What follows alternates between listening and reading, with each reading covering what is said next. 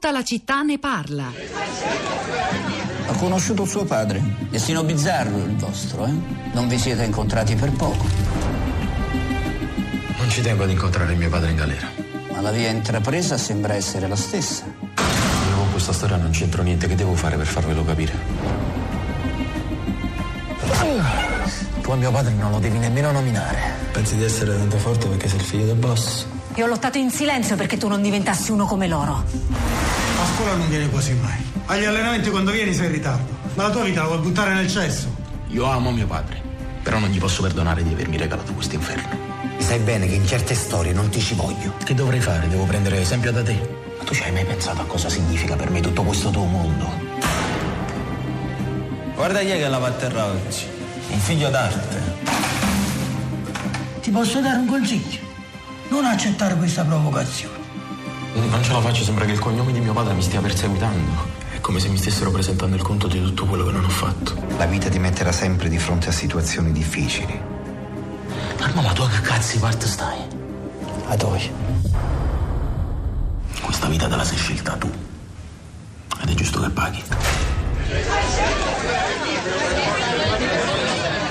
Uscirà nelle sale il prossimo 23 novembre Gramigna di Sebastiano Rizza. Ne abbiamo ascoltato un estratto. Eh, il film Gramigna racconta la, la, voglia di riscatto di un giovane napoletano contro la Camorra e la, ispirato alla storia vera di Luigi Di Cicco, figlio di Diego Di Cicco, che è uno dei più potenti boss della malavita campana, che attualmente sta scontando l'ergastolo. Luigi è un ragazzo che da un anno ormai gira le scuole mette a disposizione la sua vicenda familiare, la sua vita per far capire ai ragazzi la differenza tra il bene e il male. Una storia molto bella, aspettiamo questo film nelle sale. Allora, tanti messaggi che non ho letto, eh, vale la pena che li andate a guardare, ci sono reazioni diverse, devo dire anche di critica nei confronti di chi fa l'antimafia come libera con i beni confiscati, ritornano sempre anche questi dubbi o ombre che andrebbero fugati nei limiti del possibile, ma insomma tutto questo, eh, l'opinione pubblica che stamattina ci ha seguito la ritrovate sul sito di Radio 3 e vi ricordo che tra poco renderemo disponibile, prima la facciamo e poi rendiamo disponibile un'intervista al magistrato Pier Giorgio Morosini, uno dei in prima linea per un quarto di secolo contro la mafia, quindi anche contro il potere di Totorina, che non è potuto stare con noi perché cadeva la linea durante la diretta, la riproporremo attraverso i nostri social tra poco, insomma tra qualche minuto. Eh, Rosa Polacco. Ciao Pietro, buongiorno, buongiorno a tutti. Vediamo sui social network che in realtà è da, da, da, da molte ore, da, ieri sera che si attendeva la, la notizia della, della, morte di Totò Rina che moltissimi, moltissimi utenti eh, profili hanno cominciato eh, a commentare, diciamo così, forse non è il termine esatto, ma mh, soprattutto a condividere molte foto e non sono le foto di Totò Rina, sono soprattutto le foto di Falcone Borsellino. Eh, Vincenzo, per esempio, scrive: Quando muore un assassino, noi ricordiamo le vittime, viva gli onesti. E c'è quella foto di eh, Falcone e Borsellino che si guardano e parlano. E la stessa foto è anche sul profilo di Luca che dice: È morto Rina, è morto un assassino. Io ricordo le vittime della sua follia omicida. Inondatemi del moralista. Mm, tra le cose che vengono più condivise in queste ore, sempre sui social, c'è un articolo, l'articolo di Lirio Abate per l'Espresso. E, mm, ne leggo veramente due righe, un pezzo a metà, poi lo trovate facilmente in rete ovunque. Dice quando il volto del capo dei capi apparve per la prima volta in televisione il giorno dell'arresto, sorprese tutti. Nessuno immaginava che un personaggio così goffo, piccolo, dagli occhi spiritati, potesse essere il mafioso feroce che le cronache giudiziarie avevano dipinto. Eh, c'è poi Maria Paola, per esempio, su Facebook che scrive: misteri che si è portato nella tomba li ha condivisi coi suoi complici, vicini e lontani lontani. Finiamola di indurre che ci siano chissà quali segreti inconoscibili e persi con la morte di Rina. Mi sembra un messaggio di disperata rassegnazione e arresa alla mafia infiltrata nei gangli dello Stato. Olga da Rimini, buongiorno e benvenuta. Eh, buongiorno.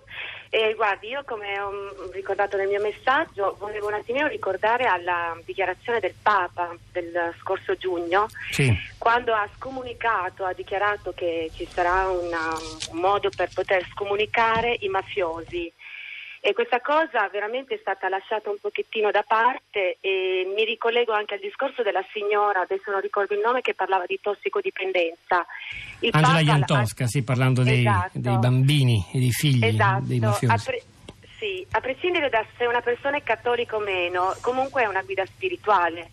E il Papa dichiarava proprio che è un cancro da estirpare e credo che eh, ha fatto un atto incredibile con la scomunica perché andarli a colpire nelle profonde credenze cultu- proprio, so- proprio culturali potrebbe aiutare tantissimo perché comunque questo è frutto di una cultura deviata ed è un, proprio un discorso di una lotta di civiltà. Andarli a colpire proprio nel profondo delle proprie credenze non è un giudizio dall'essere cattolici o meno, per me aiuterebbe tantissimo e il discorso della scomunica del Papa andrebbe veramente un po' aiutato anche nella comunicazione, poter ehm, insistere proprio di come può essere una battaglia di civiltà. Non so se ho reso l'idea, però mi sembra che dopo il discorso della scomunica del Papa si è lasciato un po' perdere questo discorso, perché la scomunica è un atto molto forte. Grazie Olga. Io non sono cattolica, ma comunque la storia lo dice, ecco. Grazie davvero. Da Rimini ci spostiamo a Gorizia, dove è collegato con noi Denis. Buongiorno, benvenuto.